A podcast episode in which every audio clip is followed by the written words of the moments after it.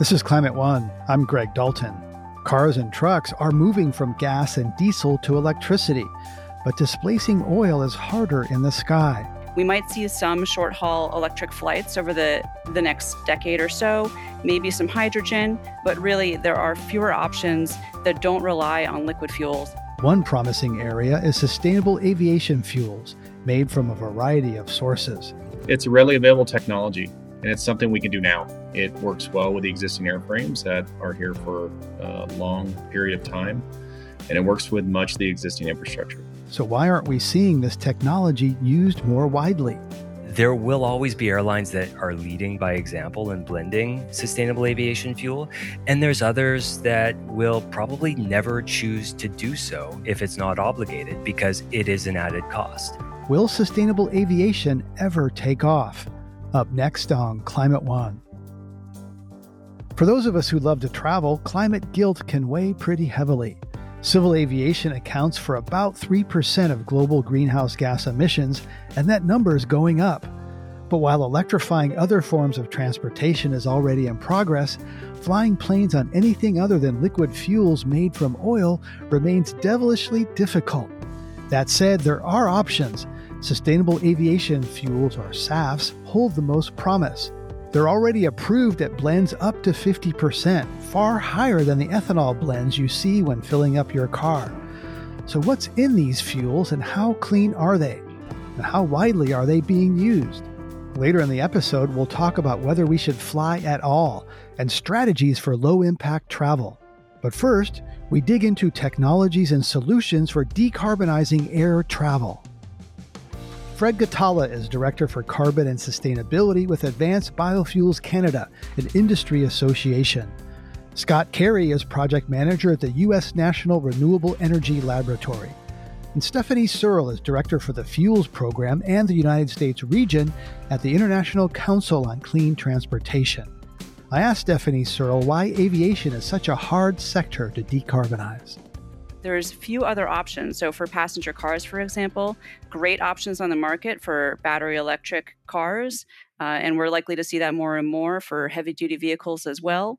We very well may see battery electric, hydrogen, marine transport.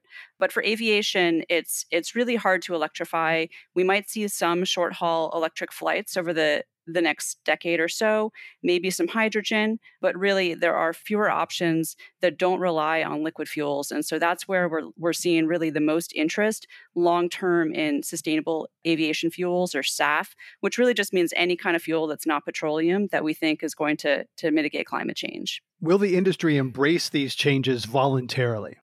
Uh, never, like any industry, um, because for airlines, cost is such a big issue, and in particular, fuel cost, um, because aircraft burn so much fuel. And sustainable aviation fuel is more expensive than petroleum. That's just the reality today. It relies on policy support and uh, for the foreseeable future is just going to is just going to be more expensive and we know that flyers are also very price sensitive and are going to be sensitive to the increase in prices if airlines start switching to SAF. Um, so we're really going to need policies to push the industry in that direction. Fred, you say that aviation has had a pass for too long. What do you mean by that? And why do you think that sustainable aviation fuel is the best way to decarbonize air travel? Well, I mean by pass, that that refers to there's currently no policy on aviation fuel that obligates it to reduce its carbon intensity or obligates it to include renewable fuels. Airlines are using those fuels. However, um, we're not nearly at the level that we need to get to climate goals, and we're not at the blend levels that other fuel types like gasoline and diesel have incorporated renewables. So it's a fuel pool yet to be fully decarbonized, where there are a lot of options to do so. Scott, are these fuels ready for prime time? You know, it's a readily available technology, and it's something we can do now. Um, it works well with the existing airframes that are here for a long period of time, and it works with much of the existing infrastructure. There's some challenges there as well in terms of blending and then delivery, um, but the technology can be used right now, um, assuming we can scale. Fred, one of the uh, areas where sustainable aviation fuel is most used is in California. So help us understand. Say we're some person is say a person is sitting in a plane at LAX, they look out the window and see a person fueling the plane. How much sustainable aviation fuel is going into that plane in Los Angeles and where does it come from?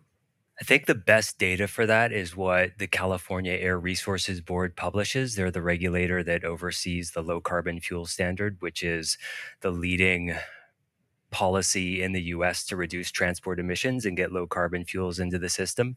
So at 2021, I think CARB reports just over 8 million gallons of SAF being used in California. So that's sustainable aviation fuel. So that's about a quarter of a percent. So sounds like big numbers. We're growing from virtually zero to 8 million gallons. So great job. But 0.25%. We've got a lot more room to go. So, with your previous question, is this ready for prime time? So, sustainable aviation fuel can be used up to 50% of the fuel blend. Engine manufacturers are making engines that are 100% compatible. So, SAF is like, you know, Rudy on the sidelines of the Notre Dame game saying, like, put me in, coach. I'm completely ready. I don't have any technical limitations. I'm just more expensive. And so that's part of the role of policy to do it. So the fuel's been blended in California, like there's dedicated sustainable aviation fuel production there. It's the one of the leading import jurisdictions where fuel everywhere comes from. So when it arrives, and Scott knows a lot more of the details of how this happens, it generally goes into the commingled fuel system at an airport. So those are the large fuel tanks off to the side that have pipelines running to all the gates.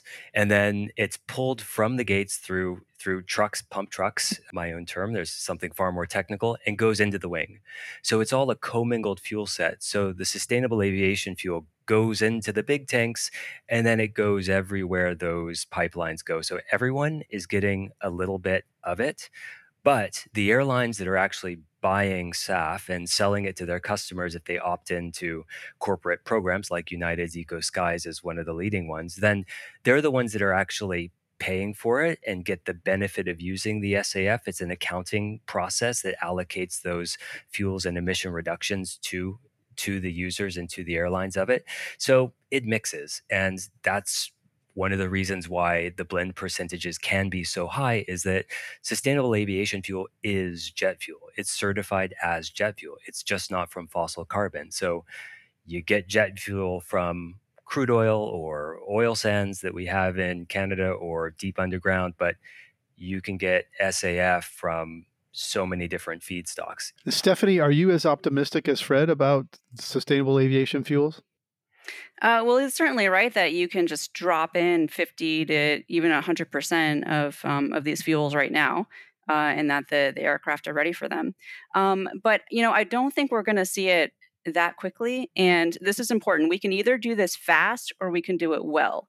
Um, so there's there's really three buckets of uh, what people call sustainable aviation fuel saf um, and people disagree on which of these we should be pursuing one of them is business as usual food based biofuels. So, for example, you could take soybean oil or palm oil and turn it into biofuel to put in a jet very easy, and that's that's going to be one of the cheapest pathways. Um, but that's not going to get us climate mitigation because um, as we use more uh, food crops towards biofuel, we're diverting them from food and feed markets, um, which is going to lead farmers to cut down rainforests and convert land elsewhere around the world to produce more crops.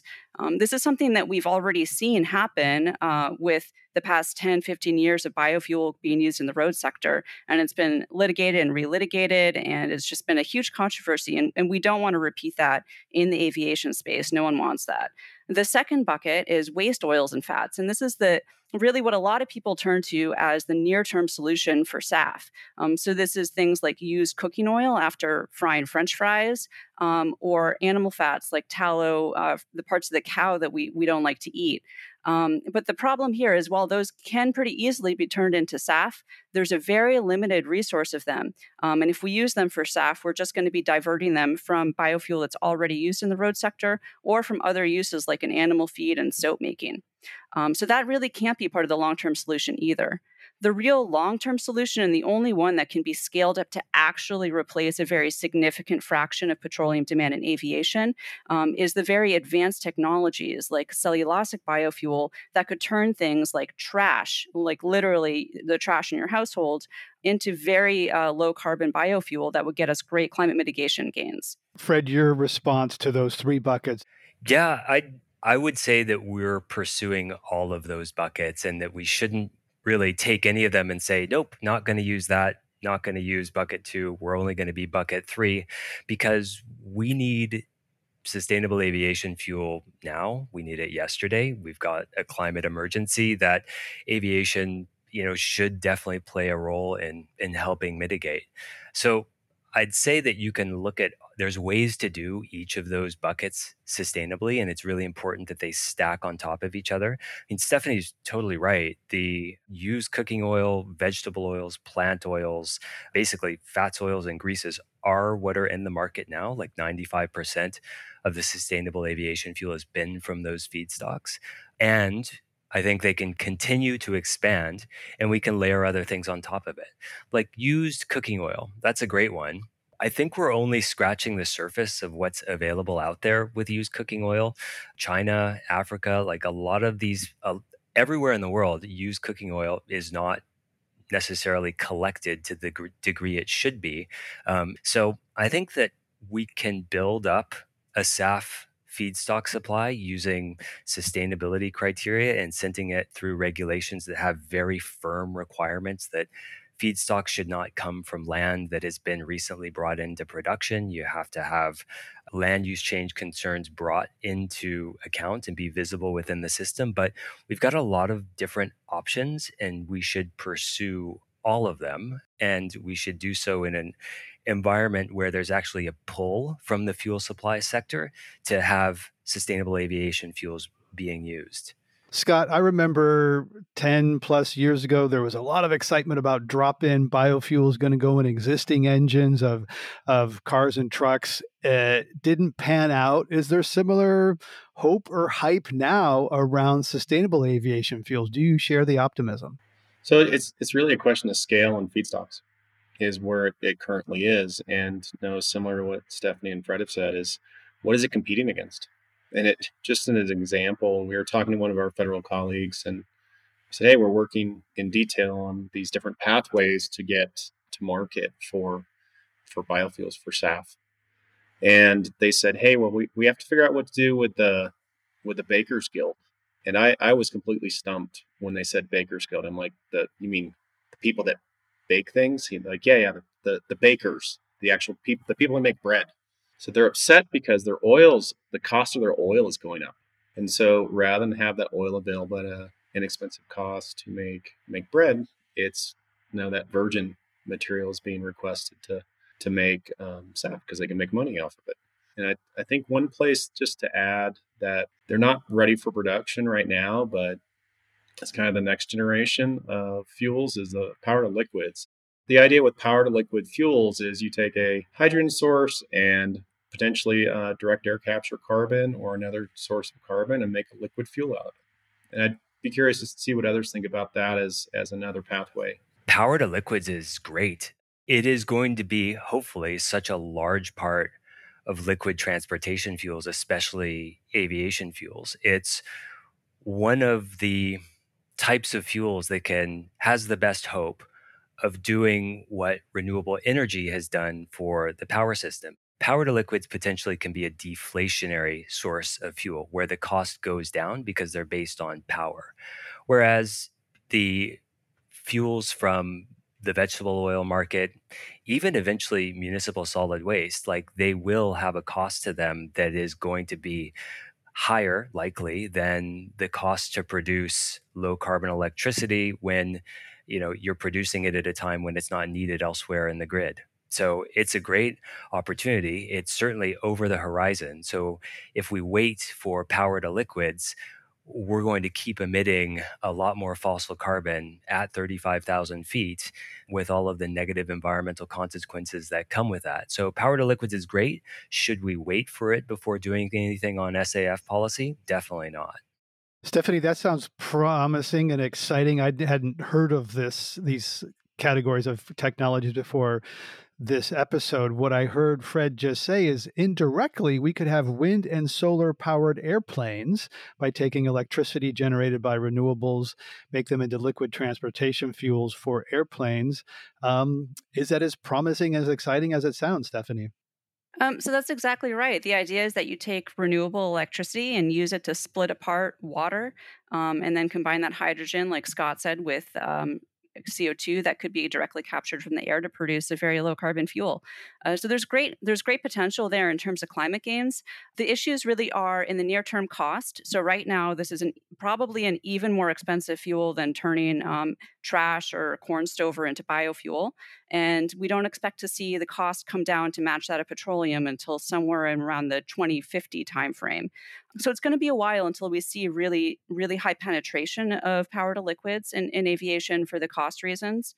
And then another concern is just to make sure that uh, where we are using power to liquids, that it's coming alongside an expansion of renewable electricity. Because if we don't make sure that it's it's driving new renewable electricity generation, then we might just be using uh, natural gas electricity and, and things like that. And, and that wouldn't be better off at all. And anytime someone says water's involved in a climate solution, I get anxious because I live in California and there's terrible droughts in the western United States. So when you say, oh, we need to use water, like, well, there's already a lot of water stress uh, driven by climate. So is a water dependent solution wise? Well, you know, it uses a heck of a lot less water than growing crops for biofuels. You're listening to a Climate One conversation about sustainable aviation. Coming up, is there a market for battery electric and hydrogen planes? We're talking to a different manufacturer uh, pretty much every week, from electric to hydrogen in varying sizes up to roughly 70 seats at this point. You've got a market roughly 30% of the market is under 500 miles. And that generally works for both of those technologies. That's up next when Climate One continues.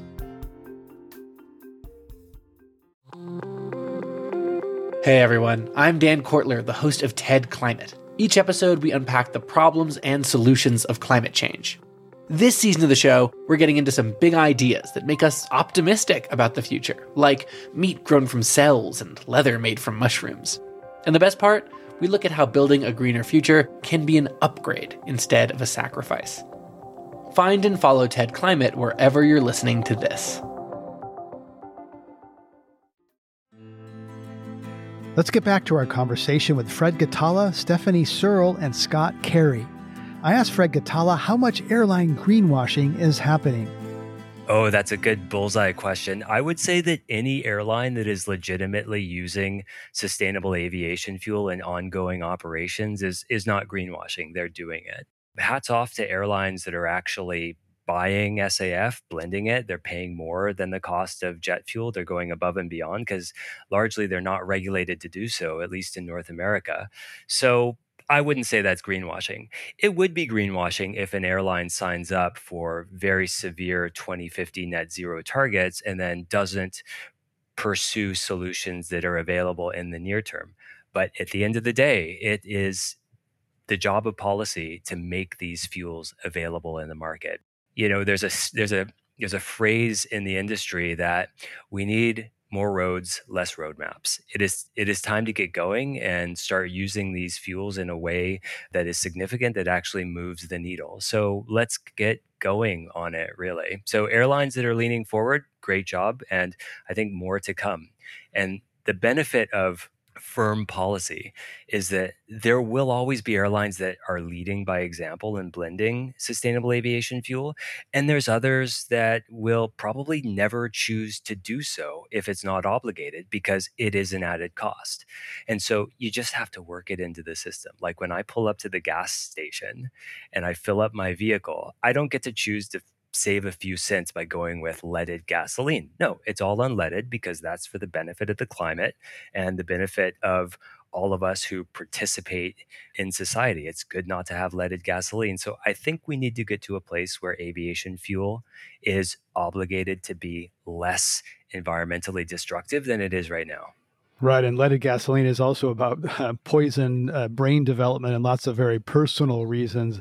And I would say that air pollution from airplanes, from diesel trucks in you know underserviced neighborhoods, cause really significant impacts. Also, it's this isn't just greenhouse gases. This is also a lot of human health impacts. Stephanie, uh, are oil companies and refineries fighting this transition? Who's on the other side trying to slow this down? Absolutely, because um, uh, there's a very good chance that uh, if there were strong policy supporting um, sustainable aviation fuel, that the bill would land at the oil companies. So that's the way that a lot of biofuel policies work right now. And in the US, the main biofuels policies work by requiring the oil companies to blend biofuel. So um, I'm sure that they're afraid that they're they're going to be footing the bill here. Right in climate conversations, we hear that Europe is leading on auto efficiency policies. Is Europe also leading on aviation? On the demand creation side, Europe is definitely leading. So, their um, Refuel Aviation EU, their new policy proposal that's had some significant forward steps just this month in the European Parliament, is progressing towards a 2% blend in 2025 and over 80% by 2040 thereabouts i mean they are taking it quite seriously. They've got approaches that specify fuel types that can be used. They've it builds on to their renewable energy directive policy that requires certain sustainability criteria. So they're creating firm demand.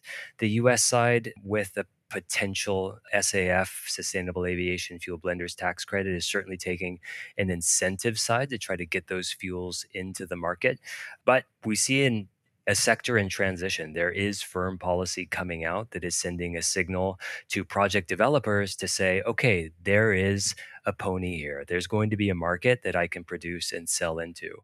But at the end of the day, the technology is proven the fuels are ready. You just can't push a rope. So policy's got to provide that pull for the fuels to be used by airlines who are really ready and willing to use it. It's just not that available yet. And Stephanie, one of the reasons that aviation and shipping are some of the hardest to decarbonize is because of their international nature. Planes and ships move around, and no one country or state has a real hold on them over, they would say, a factory or a refinery.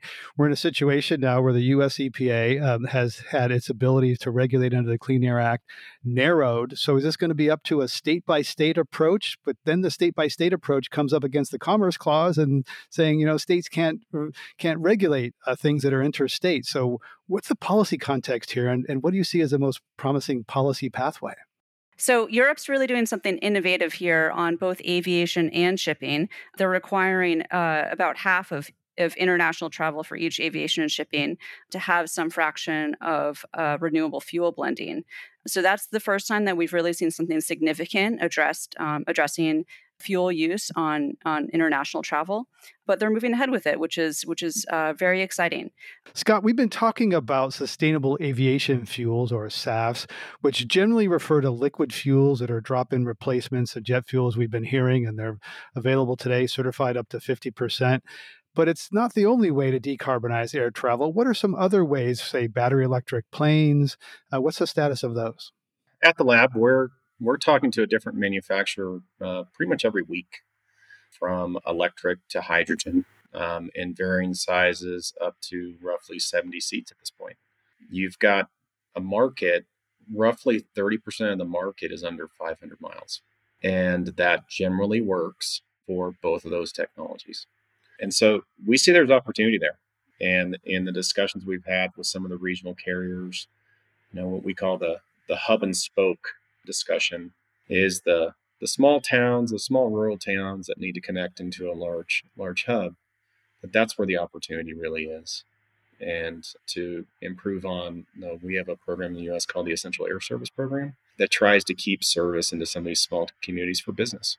Um, it's their only connection unless they drive three to five hours to a to a large city. We see a lot of promise there, um, and it's growing very quickly.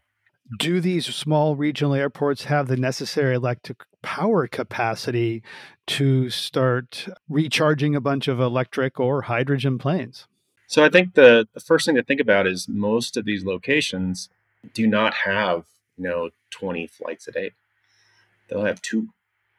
And so if you start, we did a, a quick study and looked at essential air service routes with just a nine seat aircraft out of Denver to rural Nebraska and, and rural Colorado.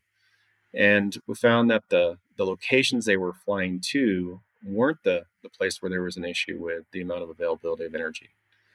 The place that we saw the concern was when they flew back on the banks into the large hub, you had these very large surges in very short amount, amounts of time. And so that gets into charging, charge management requirements and other things that can be managed. But the cost is significantly lower once you can get that infrastructure in place.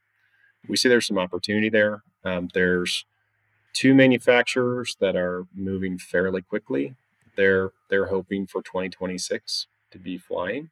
So then, but then there's a scale factor from there to where they have to build those aircraft for the airlines to use on those small routes. It's not going to replace the medium or long long haul anytime soon, but it's another another piece of the puzzle. Not long ago, people would say would have dismissed the possibility of battery powered airplanes. Uh, so that's promising. How about Scott hydrogen fuel cell planes? One of the advantages of the hydrogen advocates say for for cars is they can fuel refuel a lot faster than electricity. So how about hydrogen planes? If if you talk to our our hydrogen program lead, he jokingly will say, "I can charge much faster than you can with your electric vehicle." He likes to say that because he he can uh, generally the charging speeds for hydrogen are getting on par with moving uh, liquid petroleum. Um, now it's just the storage and delivery systems go with that. You know, in addition to the hurdle of getting a vehicle certified. You know, so there's there's still a lot of challenges there, but there's also some opportunity. So people might be able to fly on an electric plane in just a few years. All sorts of innovation happening. Stephanie, it's been 20 years since the Concorde flew its last flight. Now, several companies are striving to bring back supersonic aviation. These new planes use massive amounts of fuel, and these companies say they will rely on sustainable aviation fuel we've been talking about that doesn't now exist. What do you think of this new push for supersonic travel? Now, that I would call greenwashing because supersonic travel burns five to seven times more fuel per passenger per kilometer than a regular aircraft. Um, and we already talked about how sustainable aviation fuel is going to be more expensive than petroleum fuel, and that's going to hurt airlines' bottom line. Now, just multiply that by five to seven times. No one is going to pay for that. But it, we live in a world where you know, the one percent has a lot of money to throw around and money to burn. I could see them buying a crazy expensive ticket to fly to New York to London in what three hours. Fred, there's a you know there is a pathway that says that elites can buy down technology. Uh, you know te- that was Tesla's model to make an electric car and then a you know more affordable car. How do you see the prospect of more supersonic aviation, that would mean a lot of biofuel buyers potentially for your your association. That's right. Look, when it comes to air travel, I love to travel. The idea of traveling farther and faster is extremely appealing. However, it's got to be done in a way that's environmentally, socially responsible. Um, it looks like we have the tools to do that with sustainable aviation fuel, with the, the seven pathways that are certified by ASTM, the technical certification body for jet fuel and there's many more hundreds more um, that are approaching finalization that are in the pipeline to be fully certified. So if we can stop burning fossil carbon in the jet fuel if we can stop adding greenhouse gases to the atmosphere through combusting jet fuel I think planes should fly five times as fast and use five times as many fuels. Obviously, someone's going to have to pay for that. I don't see the entire sector shifting over to um, supersonic. I'm sure there's a lot of um, issues with it when you extrapolate that to um, it being a predominant source of travel, but it should be an option because I think we love to travel as a species. There's tremendous economic and social and wellness values from being able to travel, whether it's short distances using electricity and hydrogen or super long distances super fast using supersonic. So if we can just remove the environmental impact from that, we should pursue it. But we should be sure that we can remove the environmental impact from it. It shouldn't be a build it now and then we'll decarbonize it later. No, it's got to be part and parcel because we've kind of gotten into the red line part of when we must absolutely do something to get to 1.5 degrees. So we can't add something. It would be completely irresponsible to add something that just ups the fuel burn at even higher altitude than current commercial Dreamliners fly and do so in a way that's trust us will decarbonize it. It's got to be part and parcel. And I think you see, you know, Boom Super, Supersonic and others that are really signing up for using carbon neutral, if not carbon negative fuels. So I think folks get that. And I totally agree with you, Greg. Like the 1% will do whatever they want. So we may have like, you know, private um, you know, wheels up style supersonic jets. And that really sounds like a lot of fun, to be honest. Let's get out your crystal balls and ask you of the pathways we've been talking about five, ten, ten years out. What are we going to see in aviation? How much electric, hydrogen, fuels at what type? 10 years out, I think we're well less than 1% in terms of electric and hydrogen aircraft, um, more, more perhaps after that point. And in the US, I think we could maybe get up to a couple percent blending of biofuel. But what I'm really afraid of is that uh, the easy way out is going to be for that to be food based biofuels um, that are going to drive deforestation and not get us any closer to our climate goals. Fred, what's in your crystal ball 10 plus years out? I think it's in a, all of the above strategy. We're going to have, I agree with the, the penetration rates um, that Stephanie suggested for electricity and hydrogen. But I think if we can get more towards 30% of sustainable aviation fuel blend in jet fuel, that would be a significant progression. In the the specs, take it to 50%. You can blend up to 50%. However, if you get up towards that upper end of the specification, you have to change the fossil jet fuel that you're blending with to make sure you have a sufficient amount of aromatics in the jet fuel. Of course, different SAF, sustainable aviation fuel pathways, have different aromatic profiles, but I think we'll be just shy of the max blending specification. Yes, aircraft manufacturers and engine manufacturers are doing 100% sustainable aviation fuel compliant jet engines. But if only some of the planes can take 100% SAF and others can't, and are, they're all hooked up to the same fueling infrastructure, we're going to have an issue where some fuels can go to some planes and others can't and that's not going to work with with aviation so i think we'll be hopefully above 30% and i think that clear signals that that is where we're going, not voluntarily, but through stepwise, year by year additive regulations, or what are going to be the required signal for sustainable aviation fuel project developers to invest, and importantly, for feedstock suppliers to invest, because these aren't markets that we just flip on and flip off. We've got to build them. And so that sends the right signals to farmers to foresters to everyone else in the feedstock supply chain to start producing more in an efficient manner. And also we need to just be more efficient with everything we do related to biomass. There's no reason why we should be wasting as much as we do when this stuff is extremely valuable important to our mobility our nutrition and all other types of needs that make um, that make life possible right now Fred, Scott, and Stephanie, thanks for coming on Climate One to talk about the future of aviation. Thanks for having us. You're listening to a conversation about the future of sustainable aviation. Coming up, how can we be more mindful when we travel? There are ways to book climate conscious flights, fly newer aircraft, fly economy, choose regular size aircraft, and fly direct. That's up next when Climate One continues. Hey, Climate One fans, we have some exciting news. We are now on Patreon. That means that you, as a subscriber, can get access to Climate One episodes free of ads interrupting your listening experience. For just $5 a month, your Patreon membership also gets you access to our Climate One Discord channel, where you can discuss the episode with other Climate One fans and begin to build your own climate community. Best of all, your support makes future Climate One episodes possible. Join us today at patreon.com slash climate one. Mark Twain once wrote, Travel is fatal to prejudice, bigotry, and narrow mindedness, and many of our people need it sorely on these accounts. Traveling is a great joy, creating experiences and memories that last a lifetime. Unfortunately, tourism overall is also the cause of about 8% of global greenhouse gas emissions. That can be a difficult guilt to carry for anyone who understands the reality of the climate crisis. I asked Christina Beckman, co creator of Tomorrow's Air and vice president of the Adventure Travel Trade Association, how she reconciles working in the travel industry while also caring about the climate.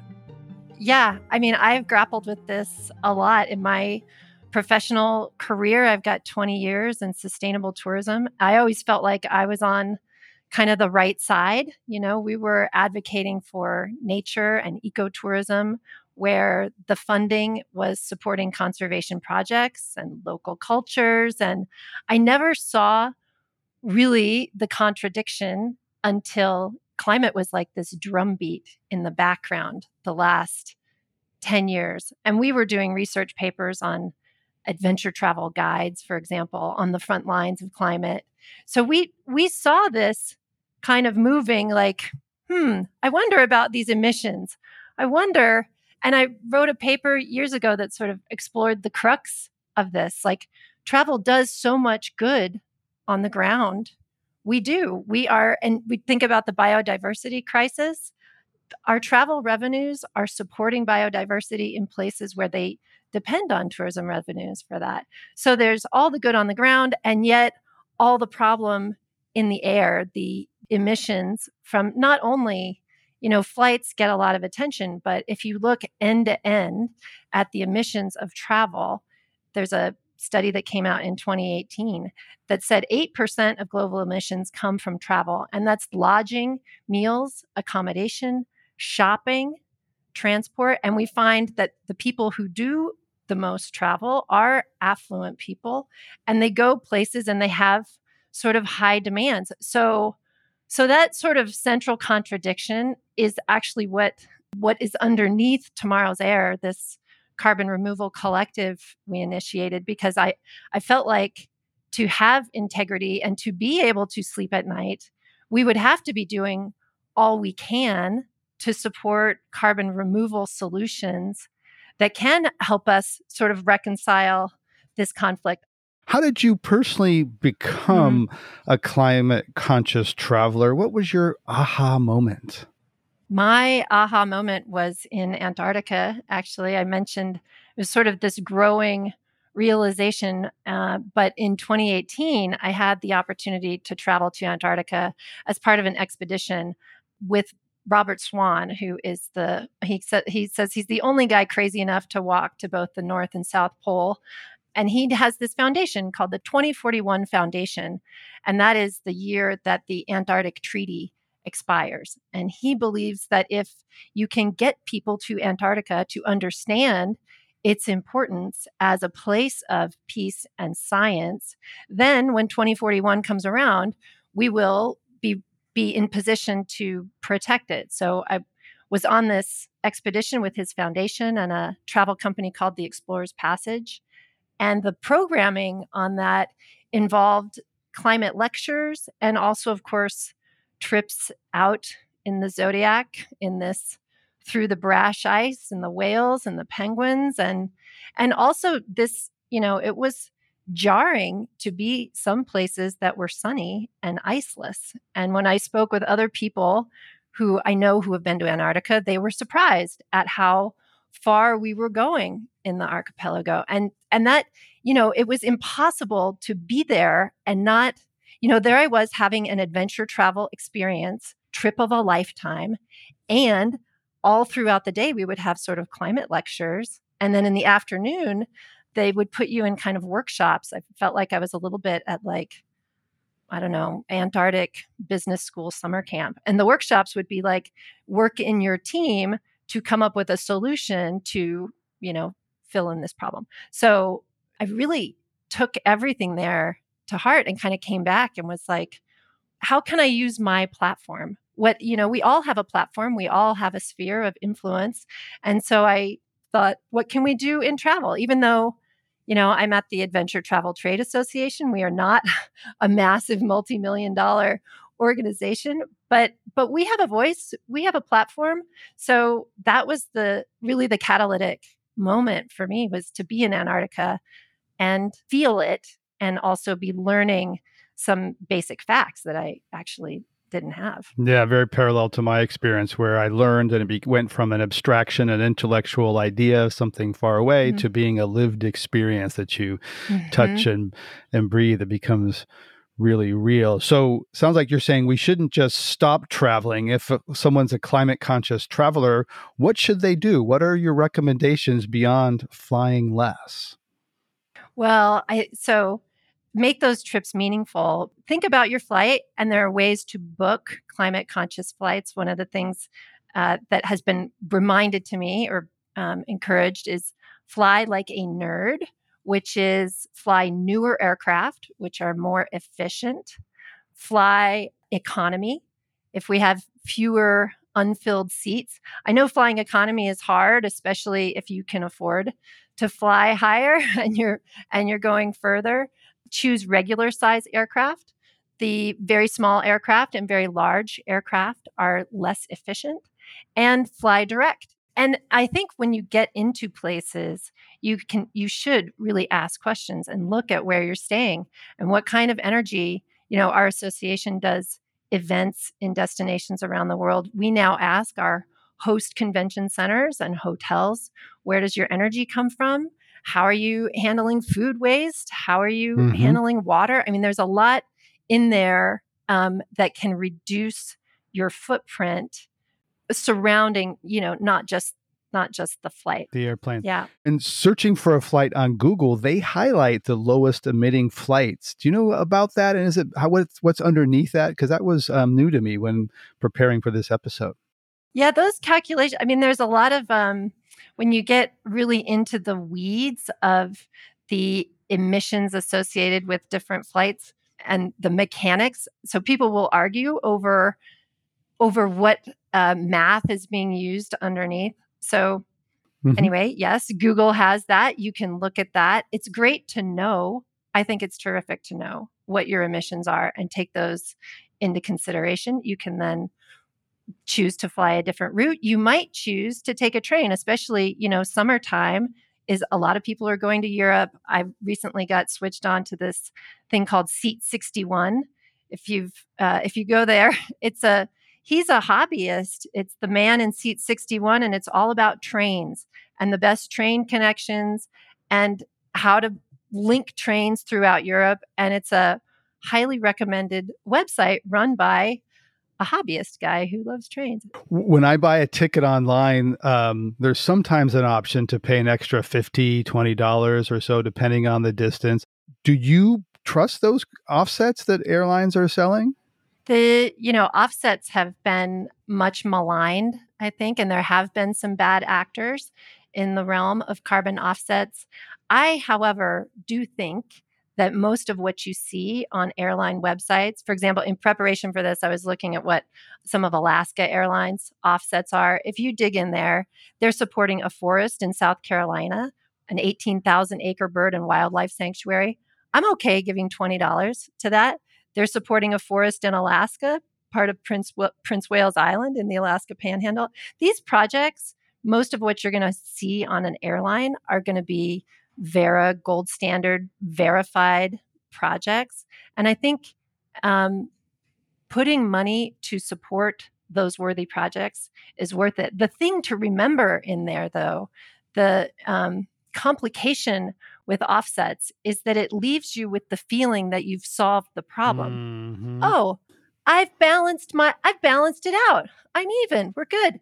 The reality is we're not good. We're way over what we need. So you've emitted that CO2. It's going to stay in the atmosphere until we remove it. We have trillions of tons of stored CO2. If everything stopped today, if we all stopped completely, it would take 900 years for natural systems to cycle through all the CO2 that's stored in our atmosphere today. So the the the challenge with offsets is that it leaves you feeling like you've solved something when what you've done is something helpful. And we still have this whole other category of work to do, which is dramatic reductions and carbon removal. So that's why you're, you know, in, in, carbon direct removal, we've done episodes on nature does that, technology is doing doing that. It's expensive, it's early days, it's getting a lot more attention. So are you trying to what create a revenue stream for carbon removal to address the that legacy carbon that's up there? That's it. That's exactly it. We are trying to rally travel to help generate demand for carbon removal innovations Tomorrow's Air is partnered with Climeworks right now, which is a direct air capture carbon removal provider. We're adding other uh, hybrid tech and tech solutions into our portfolio. What, you know, back to offsets, when we want to be carbon neutral, when we're balancing our emissions, that sends us down a path of looking for the lowest cost offset.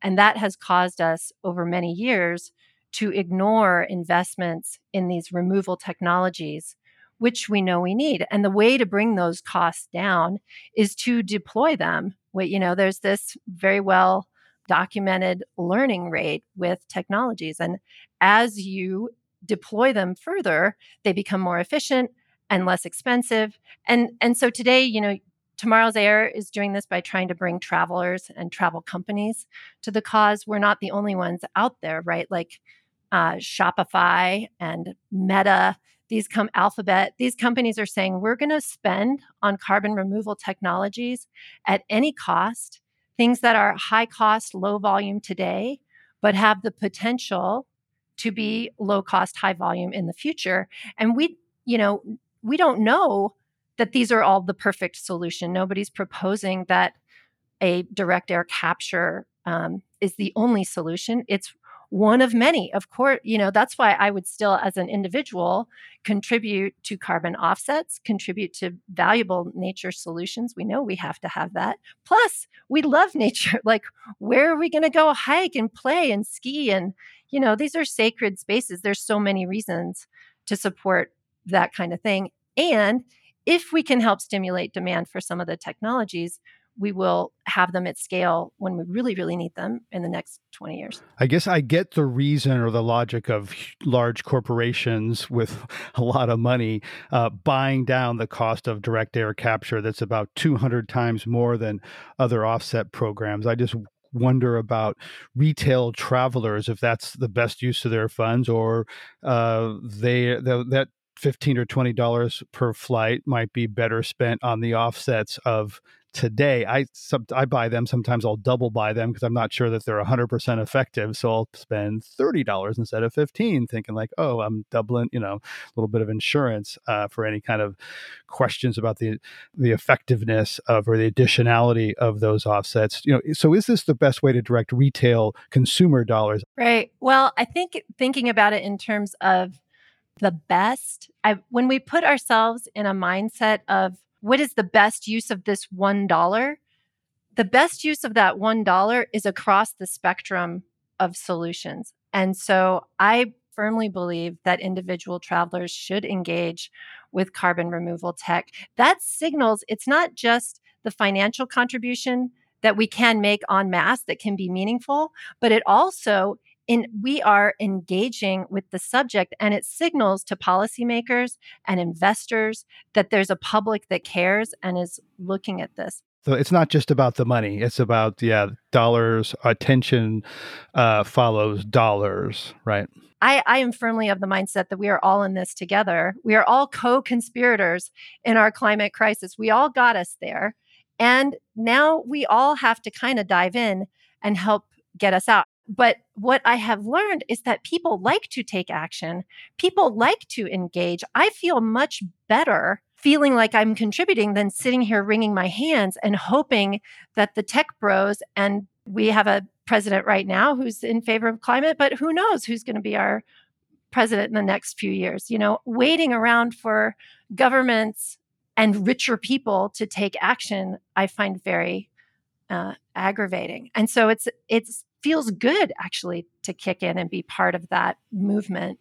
Earlier in this episode, uh, we talked about sustainable aviation fuels and learned they're only a quarter of a percent of the fuel mix. And that's in places like California, where there's something of a, some pressure in a market that's more oriented toward ground transportation. So, you know, how is that not greenwashing to have a quarter of a percent and that, you know, splash it on websites and say, oh, you know, we're flying green?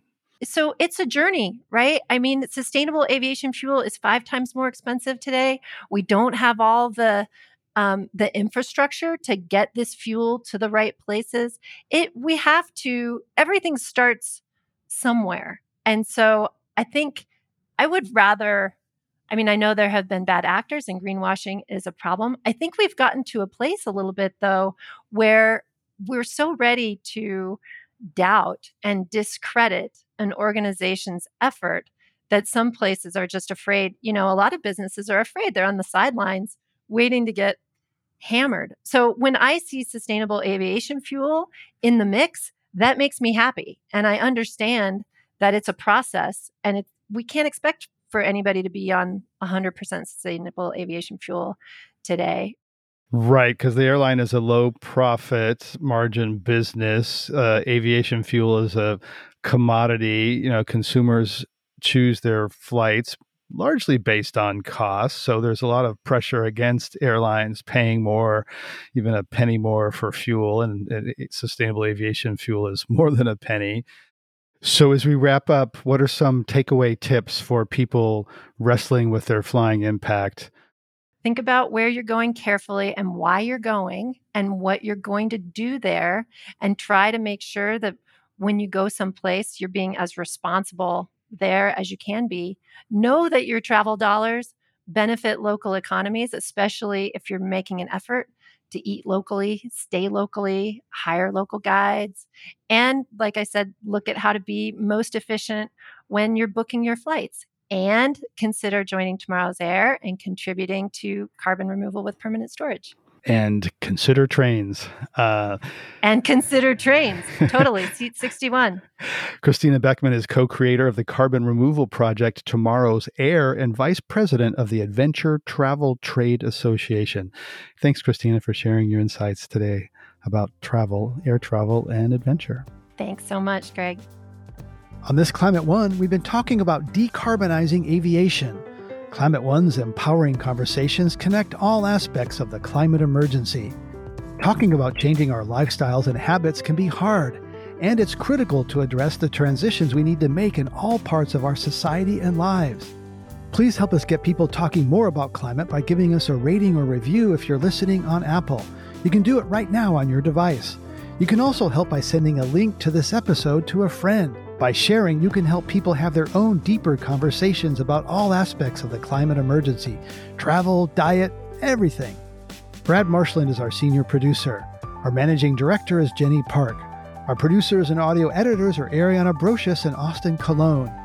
Megan Biscieglia is our production manager. Our team also includes consulting producer Sarah Catherine Coxon. Our theme music was composed by George Young and arranged by Matt Wilcox. Gloria Duffy is CEO of the Commonwealth Club of California, the nonprofit and nonpartisan forum where our program originates. I'm Greg Dalton. Hey, Climate One fans. We've all gotten used to a subscription model for paying for the things we really value.